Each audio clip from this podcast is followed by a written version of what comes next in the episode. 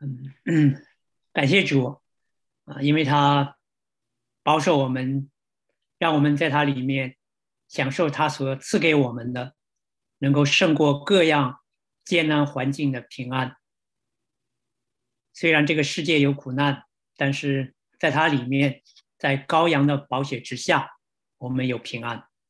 今天，今天是大家知不知道？今天是正月。初几啊？大概没人算哈。今天是正月初十，所以按照我们的习俗，还算在年里面，年还没有过完，所以我也祝大家新春快乐、平安。春节是我们最大的节日，记得小时候最盼望的日子就是过年，就是过春节，因为在我印象里面，我父亲是一个。很严肃的人啊，平时不苟言笑啊，一年当中很少看到他他的笑容常常看到的都是他皱着眉头，让我很害怕。但是春节的时候就不一样啊，到春节了他就跟我们有有说有笑，所以小时候特别喜欢过春节啊。和我们春节一样，犹太人他们也有一个最大的节日，就是呢逾越节。今天呢，我分享。啊，这个题目是一件美事，就是发生在犹太人逾越节期间的一个故事。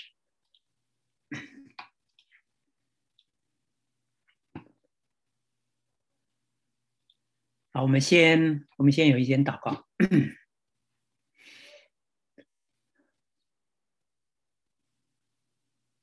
天父，我们要把感谢、颂赞都归给，都归给你。我们为着今天能够聚集在你的面前，我们要感谢你。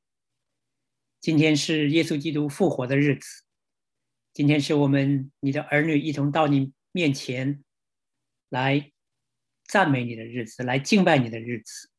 愿我们的心能够向你举起，也愿我们心里的耳朵能够被你开启，愿你向我们说话，并且我们都能够听见。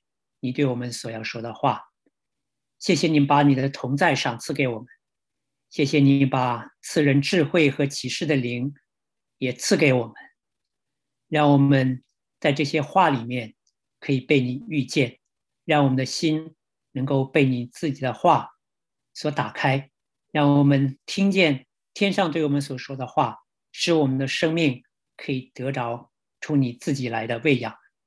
主我们谢谢你。愿我们在你面前的时间被你纪念，愿我们每一个人都能够蒙着你自己为我们所预备的那美好的福分。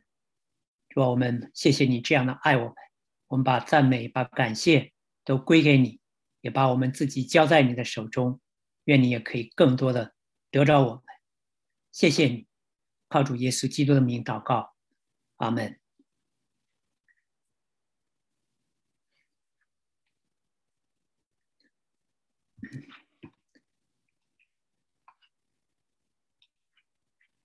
在犹太人过逾越节的时候，过去他们成千上万的犹太人从各地涌进耶路撒冷来庆祝这个最重要的节日。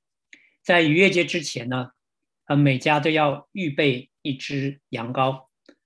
要过节的时候，他们就把羊羔带到圣殿，让祭司查看，确定没有任何瑕疵之后。祭司就在圣殿里面把羊羔杀掉，成为逾越节的祭物。到了晚上呢，他们全家聚在一起，享用逾越节的宴席或者逾越节的晚餐。那其中最重要的、必须有的就是烤羊腿骨。那烤羊腿骨，这个羊腿骨呢？象征的，就是在逾越节牺牲的这个羔羊啊，因着这只被宰的羔羊，因着他的血，以色列人的生命得以保全。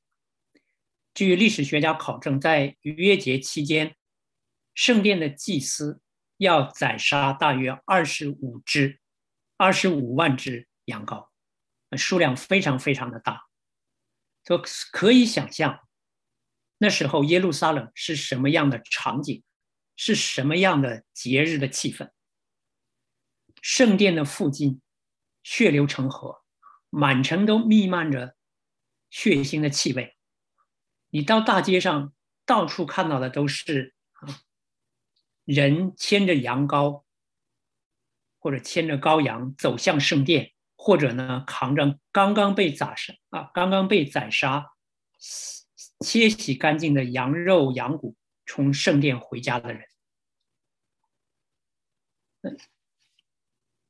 那那个时候哈，逾越节期间，在耶路撒冷聚集多少人呢？据估算，至少有两百五十万人。好，大家想想，耶路撒冷不是一个很大的城市那时候啊，两百五十多万人聚集在那里面过节，那是一种什么样的过节的气氛？那今天我们读要读的故事呢，就是发生在这种背景之下。当时，以色列人扬没离以色列人离开埃及之后呢，第一个逾越节已经一千五百多年。在这漫长的一千五百多年，以色列人每一年年复一年纪念这个节日，数不尽的羊羔被杀。他们在逾越节的晚餐上回顾历史，纪念神如何保守眷顾他们的祖先。带领他们离开埃及，不再做埃及人的奴隶。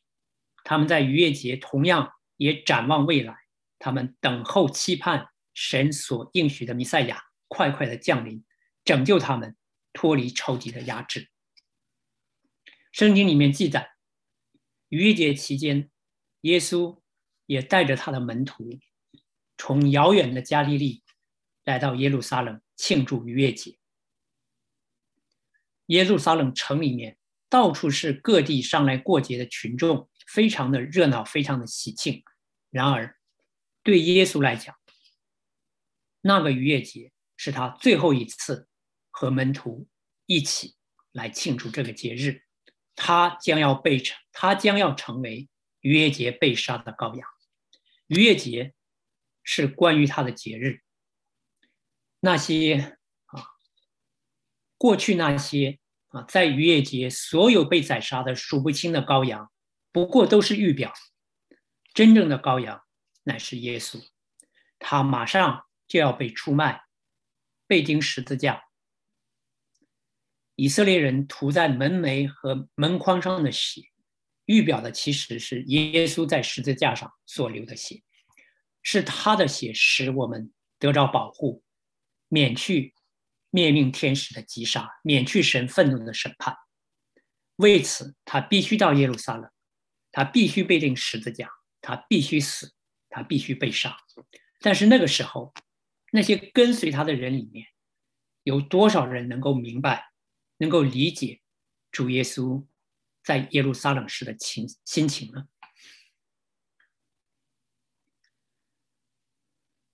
今天我们读的故事。讲到是耶路撒冷啊，主耶稣那一天啊，离开耶路撒冷，带着门徒先上了橄榄山，之后来到伯大尼，来到马大、玛利亚和拉萨路家休息。第二天，他再去耶路撒冷。伯大尼也离耶路撒冷很近，是耶稣很熟悉的地方。他曾经在这个家歇脚吃饭，他也曾经叫。拉萨路从死里复活，下葬四天之后从坟墓里面走出来。如今，耶稣再次来到伯大尼，会发生什么事情呢？就是我们刚才所读的经文。我们再来看一遍《马可福音》十四章第三节到第九节。耶稣在伯大尼长大麻风的西门家里坐席的时候。有一个女人拿着一瓶，拿着一玉瓶至贵的真拿达香膏来，打破玉瓶，把膏浇在耶稣的头上。有几个人心中很不喜悦，说：“何用这样枉费香膏呢？”这香膏可以卖三十多两银子，周济穷人。他们就向那女人生气。耶稣说：“由他吧，为什么为难他呢？他在我身上做的是一件美事，因为常有穷人和你们同在，要向他们行善，随时都可以。只是你们不常有我。他所做的是尽他所能的，他是为我安葬的事，把香膏预先浇在我身上。我实在告诉你们，普天之下。”无论在什么地方传着福音，也要述说这女人所做的，以为纪念。啊，我先提一下这个故事里面的几个细节。首先是这个故事发生的时间，从表面上看，似乎是在最后一周的周二或者周三。那其实呢，这个故事可能发生的更早，因为在约翰。福音里面记载了相似的故事，那是发生在逾越节的前六天。所以这样看的话呢，马可可能没有按照时间的顺序来记载这个故事，而是呢把它延后了，以此来突出这个故事的意义。那另外一个细节呢，我们读这段这一段经文，发现马可没有告诉我们。那个打碎玉瓶、把至贵的真拿达香膏浇在耶稣头上的女人是谁？他只是说那女人。约翰说她就是玛利亚，伯大尼的玛利亚。她拿着一斤极其贵重的真拿达香膏抹耶稣的脚，又用自己的头发去擦，使屋里面满了膏的香气。啊，最后一个细节呢？其他记载这件事的福音书里面说，那几个不喜悦的人，不是别人，是耶稣的门徒，其中呢也包括犹大啊。这是几个细节。好，现在我们来花点时间来看一看这个发生在伯大尼很久很久两千年之前的这件似乎不太起眼的事情。当时耶稣正和一群人。在西门家吃饭，一个女人拿着一瓶，拿着一个玉瓶，走到耶稣的跟前，把玉瓶打碎，将里面的真拿到香膏浇在耶稣的头上。问一下大家，你还记不记得你第一次读到或者听到这个故事的时候？有什么感觉，还是没有什么感觉啊？那其实呢，这个女人的举动，在当时在场的眼，在场的人的眼里面，是非常不合时宜，甚至是非常疯狂的举动。首先呢，坐在一起吃饭的，或者在屋里面一起吃饭的，都是男人，有主耶稣，有他的门徒，有西门。这是主人啊，还有其他的客人，但是都是男宾啊。这个时候，一个女人出现在这种场合是非常唐突的，也是不合习俗。其次呢，当一群男人吃的兴高采烈的时候，突然跑进来一个女人，大家一定会带着很诧异的目光看着她。她怎么拿着一瓶香膏进来？还走到耶稣的面前，打碎了玉瓶，把膏浇在耶稣的头上呢。他们心里面，他们吃饭被打断了，他们的谈话被打断了，大家的目光一下都转到这个女人的身上，他们肯定很不高兴。最后呢，当他们知道玉瓶里面装的不是其他东西，而是真拿拿香膏的时候，他们感觉忍无可忍，因为那不是一般的香膏。而是一种非常稀有、非常名贵的香膏，产自遥远的印度，不单单是很遥远，而且呢，是一种稀有的植物，从一种稀有植物的根部提炼出来的，可谓少之又少。许多女人一辈子只能拥有一瓶这样的香膏，还有一些呢。甚至是从啊父母那里那一辈留下来传给他们，所以呢，他们不单单是不喜悦，而且呢是愤怒了。他们斥责玛利亚啊，他们斥责那个女人说：“何用这样枉费香膏呢？这香膏可以卖三十多两银子，周济穷人。”这是他们生气，这是他们发怒的原因，因为因为这个香膏非常的珍贵。可以用来周济许许多多的穷人，三十多两银子。三十多两银子是当时一个普通工人的一年的工价或者一年的薪水。拿到现在的话，可以值折合好几万美元啊！如果你们家有这样值钱的香膏啊，你们家有没有？我先问一下，有没有这么值钱的香膏？好几万美元呢？一般人没有哈，因为我们这些。做丈夫的没有几个舍得花好几万美元给妻子买这么贵重的香膏。那如果哪个妻子有这样一瓶价值好几美元的香膏的话，那一定是生怕啊不小心会丢了，生怕会被小偷偷走，一定会东藏西藏啊，藏到自己都找不到为止。这样一瓶真拿达香膏，对于一个普通的人家是非常昂贵的，对于。那个女人来说，对任何一个女人来说，很可能都是要珍藏到，比方说她出嫁的时候，才舍得拿出来用的。然而那一天，那个女人她却突然改变了主意，把最珍贵的真拿达香膏，通通的浇在耶稣的头上。结果呢，他就被骂了啊！耶稣的门徒就斥责他说：“你太过分，你太浪费了，太不像话了！看看你周围有多少穷困的百姓，有多少不像你这么幸运的人，他们需要周济。你既然都不想要这，你既然不想要这一瓶真拿香膏了，为什么不把它卖了，用卖掉的钱来帮助他们呢？”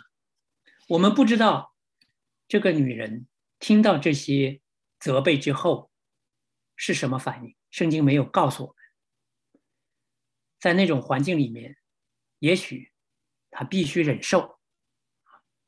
毕毕竟呢，她原来是不应该出现在这种场合的。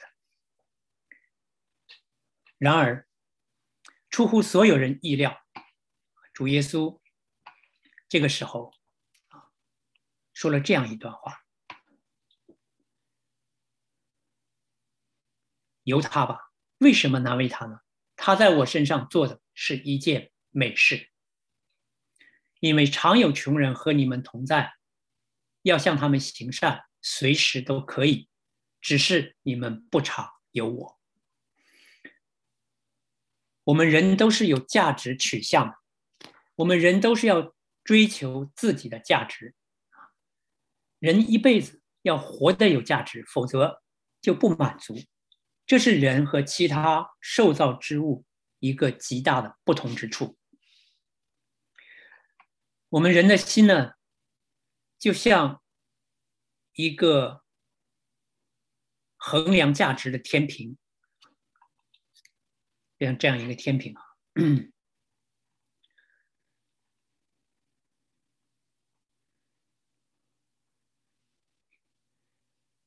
按照我们的思想和观念来衡量比较不同事物的价值，当两件事情有冲突的时候，我们就把它们拿到这个天平上来称一称，看看孰重孰轻。在这个天平上，常常一边是工作，另外一边是家庭，或者一边呢是名利，另外一边是良心。或者一边呢是当前的利益，另外一边呢是未来的。那我们拿到天平上称了之后，就看得出在我们心目中哪一个哪一样更有分量，对我们更有价值。所以呢，我们就去选择哪一个。这就是呢我们价值的取向。当门徒说这个女人枉费的时候。枉费就是浪费。他们看到这个女人竟然把贵重的香膏一下子都浇在耶稣的头上，他们很生气，因为他们觉得有那么多穷人需要帮助，那么多人他们吃不饱穿不暖，他们还没有脱贫，所以呢，当门徒把周济穷人。和高主耶稣这两件事情放在他们天平上去衡量的时候，那个天平呢就倒向周济穷人那一边。所以他们说，这个女人的举动是把香膏枉费了，这是他们的价值取向。有一次，啊，Bill Gates 就是比尔盖茨接受采访。主持人问他：“你对参加教会有什么看法？”他回答说：“去教会很好，不过呢，我很忙，我太忙，我每天有更重要的事情要做。换句话说，像他这样的人，每天有许多比去教会更重要的事情。对他来说，去教会就是浪费时间，就是枉费。”教会是不值得他不值得他去的，耶稣也不值得他去认识、去敬拜。帮助穷人、做慈善事业、发展事业，更有价值、更有意义。所以在他的天平上，认识耶稣、敬拜上帝没有多少分量。与这个相比，其他许多许多的事情则是更有价值。回到我们的故事。与所有人相反，与他的门徒相反。主耶稣说：“这个女人，她没有枉费，她做对了，她做得好，她对约，她对耶稣所做的是一件美事，是一件善事。作为耶稣的门徒，需要去关心穷人，周济穷人，这些事在天平上的确有很重的分量。但是呢，与耶稣相比，与爱耶稣相比，那些则变成是次要的。因为神最大的诫命，乃是你们要尽心、尽性、尽意、尽力爱主你的神。其次是爱人如己。所以在我们的天平上，爱神永远是第一位的。无论付出多少代价，都不是枉费。他配得我们爱。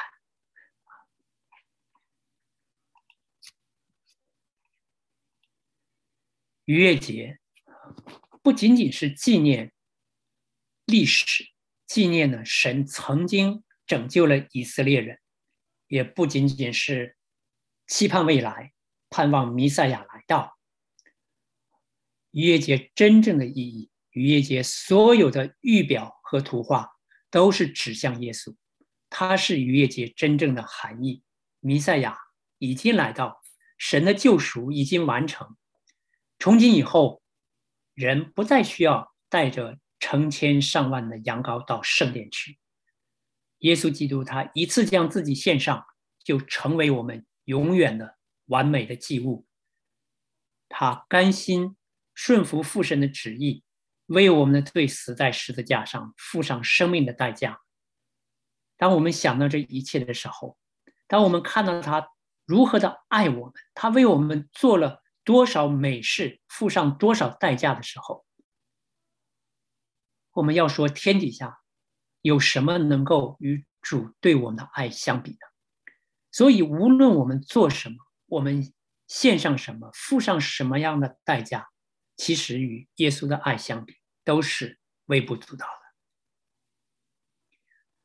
那些门徒，他们之所以斥责这个女人，是因为他们没有看见她用香膏膏主的意义在哪里。他们所看到的只是这个女人把香膏浇在主的头上，但是这件事情背后的意义是什么呢？他们没有看到。逾越节近在眼前，他们当中没有想到。要服侍穷人有许多的机会，但是主耶稣马上要离开这个世界了。这个时候，对他们来讲，要紧的不是去周济穷人，主马上要离开这个世界了。对他们来讲，要紧的是，在主离开这个世界之前，他们对主的爱应当有什么样的回应？那个女人的表示，那个女人的回应，就是打碎玉瓶，把真拿达香膏浇在主耶稣的头上。主耶稣就向门徒解释他这样做的意义。主耶稣说：“他是为我安葬的事，把香膏预先浇在我身上。”所以，这个女人打碎玉瓶膏主的意义是什么呢？是为主耶稣安葬做预备。犹太人去世啊，犹太人为去世的人安葬。是非常非常郑重的。他们用香料，他们要预备香料、香膏，然后呢，用细麻布来包裹尸体。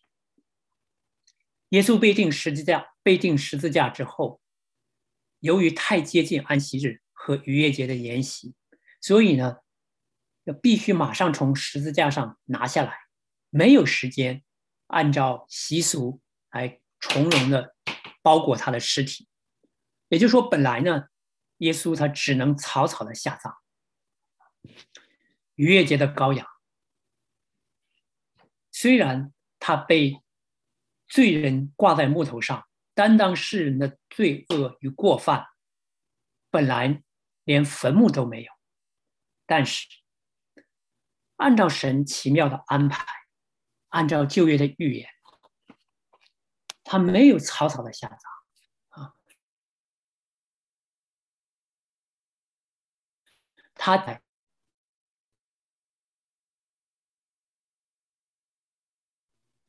高贵的才坟墓里坟墓而做的他为耶稣安葬所做的预备。是不是一件美事呢？耶稣死后第三天，曾经有其他女人带着香膏到他的坟墓，想要膏他，但是已经晚了，他的尸体不在坟墓里，他已经复活了。只有一个人为他的安葬做了预备，他所做的是不是一件美事？我们再回头看第七节。啊，主耶稣说：“因为常有穷人和你们同在，要向他们行善，随时都可以，只是你们不常有我。”这句话不是说你们不应该向穷人行善，耶稣没有那个意思。那从字面上来说，这句话的意思就是说，啊，主告诉他们，他马上要离开门徒了。穷人啊，会常常在他们的周围，他们周围总是有穷人的，所以呢，要行善，机会总是有的。但是主马上要离开他们，所以如果想要为他安葬做些什么准备的话，眼下就是最后的机会了，不然就没有机会了。啊，不过我想，我们可以有一点借题发挥在这里啊，就是进一步思考。你们不常有我这句话，就是，but me ye have not always。其实我们读到这句话的时候，是不是也可以提醒我们，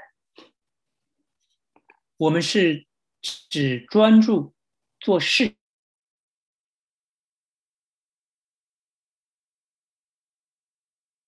事情呢？比如有服饰啊。是专注做些事情呢，还是保守主在我们当中？我们做的在主眼中是不是一件美事？要看主是否在我们当中，在我们眼中，在我们心中，只有自己，却不常有他，这岂不是我们常常落入的光景里面吗？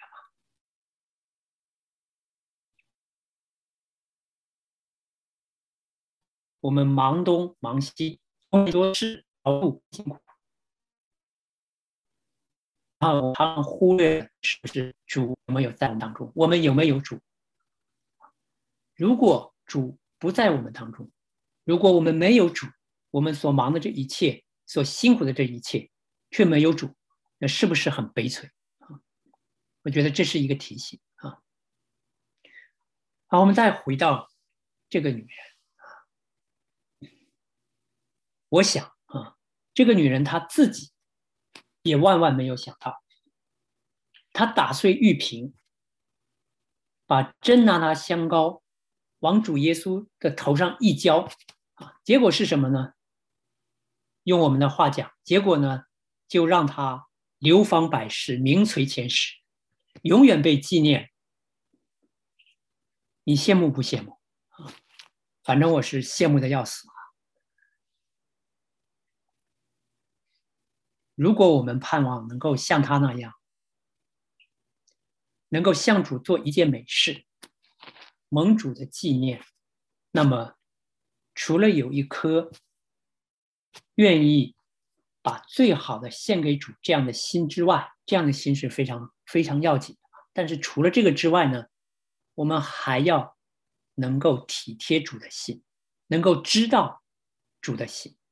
记得主耶稣在克西马马尼园的时候，他要门徒警醒祷告，但是呢。这些门徒却昏睡了。主耶稣三次把他们叫醒，然而他们一次又一次陷入沉睡。只有主耶稣一个人向父祈求。我们可以想象，在克西马尼园的时候，主的心是何等的孤单。后来主耶稣被抓起来了，他的门徒都害怕，四处逃散，只有彼得远远的跟着他。但就是这个远远跟着他的人，最后还发誓咒诅说：“我不认识他。”主耶稣何等的孤单！门徒看到真拿拿香膏的时候，他们想到的是这个可以用来周济穷人，却没有想到主将要被人出卖、被人嘲笑、羞辱。被人钉死在十字架上，有多少人能够明白主的心？多少人能够体贴主的心？如果我们想要对主做一件美事的话，我们需要像那个女人一样我们会发现她的想法、她的感觉和其他人的不一样。她看到了主耶稣要离开这个世界。主耶稣要离开他所爱的人，所以呢，他要在主耶稣死之前，在主耶稣安葬之前，用香膏来告他。也许这个女人她并不清楚耶稣怎样的死，也不完全明白主耶稣的死对我们的全部的意义，甚至也不知道，其实他就是被牵到宰杀之地的逾越节的羔羊。但是呢，因为他体贴主的心，知道现在是与主离别的时刻，所以他知道应该做什么，所以他能够让神的心得到满足，让主的心得到满足，所以他能够做出一件事，被主耶稣称赞为他向我所做的是一件美事。这对我们有非常重要的意义。我们读这个故事，要学习的第一件事情，当然是要把最珍贵的来献给主。但是这还不够，我们还要知道，在主的眼中，什么是美事。那只有当我们能够体贴、知道主的心之后，我们才能够知道，在神的眼中，什么是美事，我们才能够向主做这样一件美事。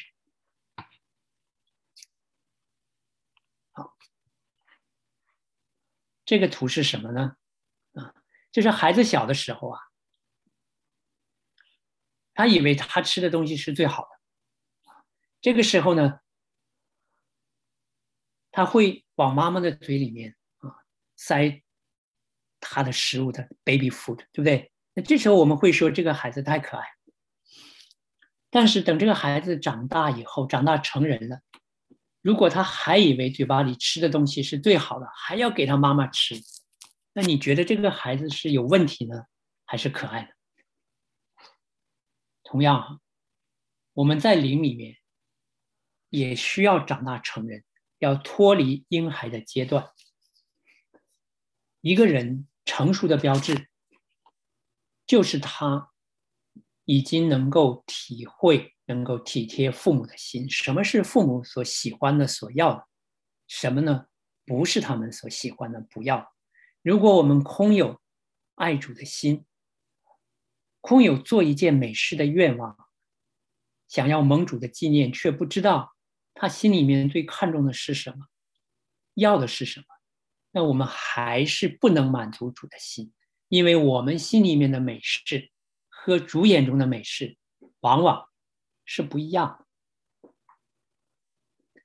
所以圣经呢，也告诉我们，我们要查验何为神善良、纯全、可喜悦的旨意。圣经也告诉我们说，不要做糊涂人，要明白神的旨意如何。圣经还告诉我们说，我们要顺从圣灵，体贴圣灵的事。所有这些其实都是告诉我们说，我们要明白神的心意，我们要知道，在神的眼中，什么是美，什么是善。这样呢，我们才能我们所做出的事，我们向神所做的事，才能够蒙他的纪念。我们常常要问自己：我们所做的事，在主耶稣的天平上分量如何？在神的眼中，这是一件美事吗？这是神所喜悦的吗？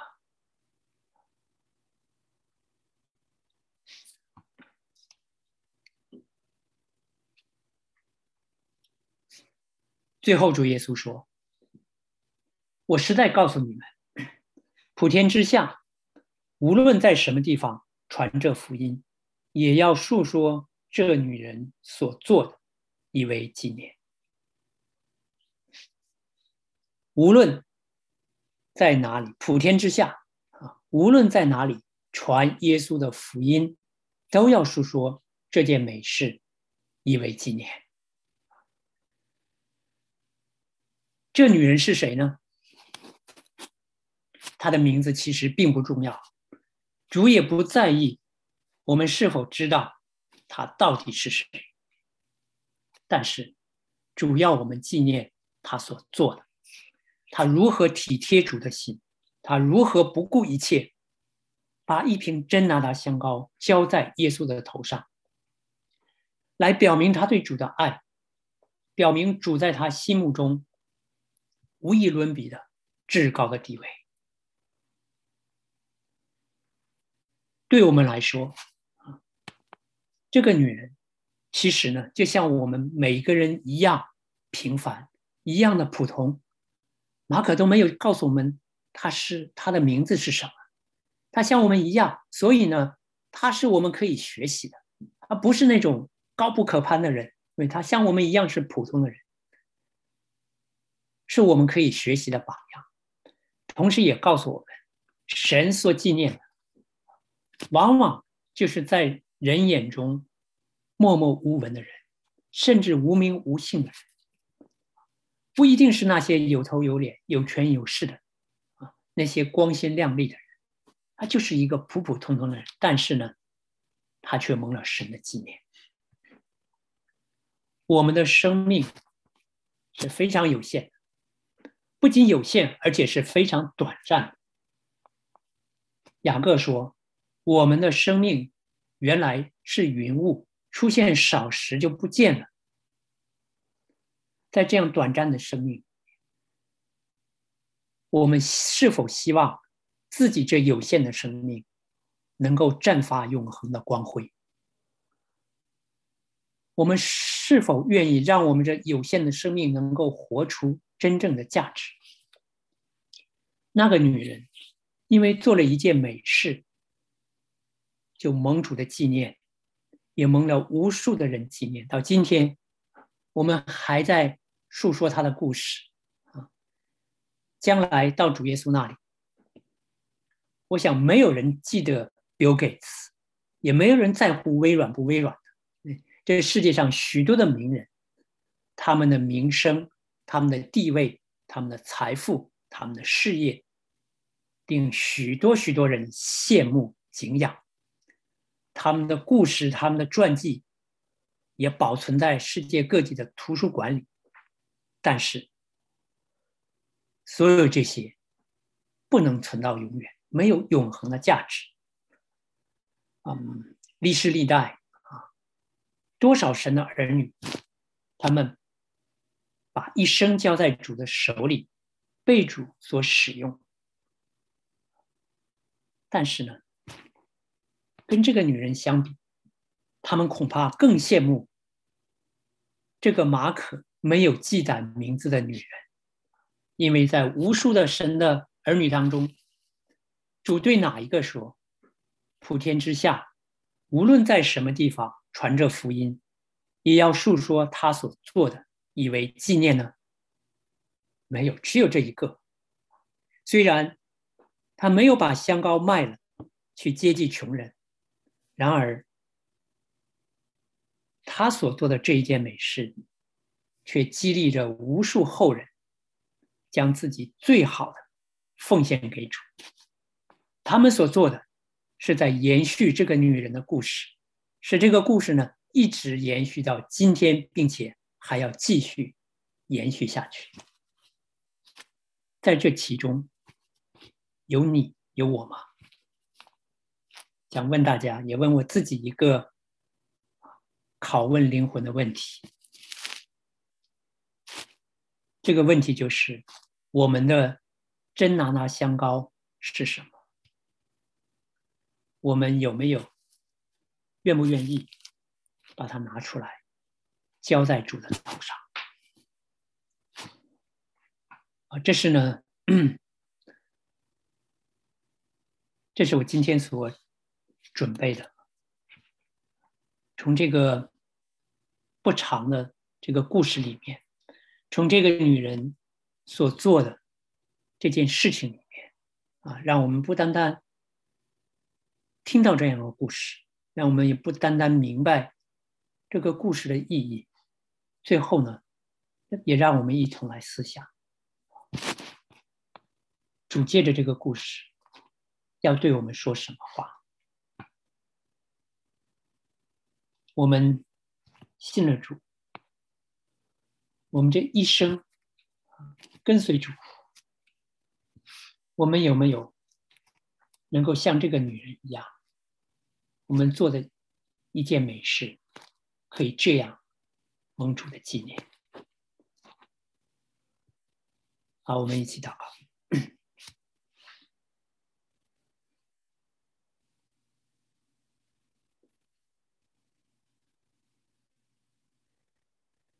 主啊，我们谢谢你把这段经文赏赐给我们，我们也向你承认，我们能够。说的有限，我们能够理解的有限，因为我们是有限的人。但是我们愿意把自己交在你的手中，也请你借着这些话来光照我们。愿你自己的圣灵在我们生命当中来做工，也借着这些话能够来改变我们的生命。主要让我们。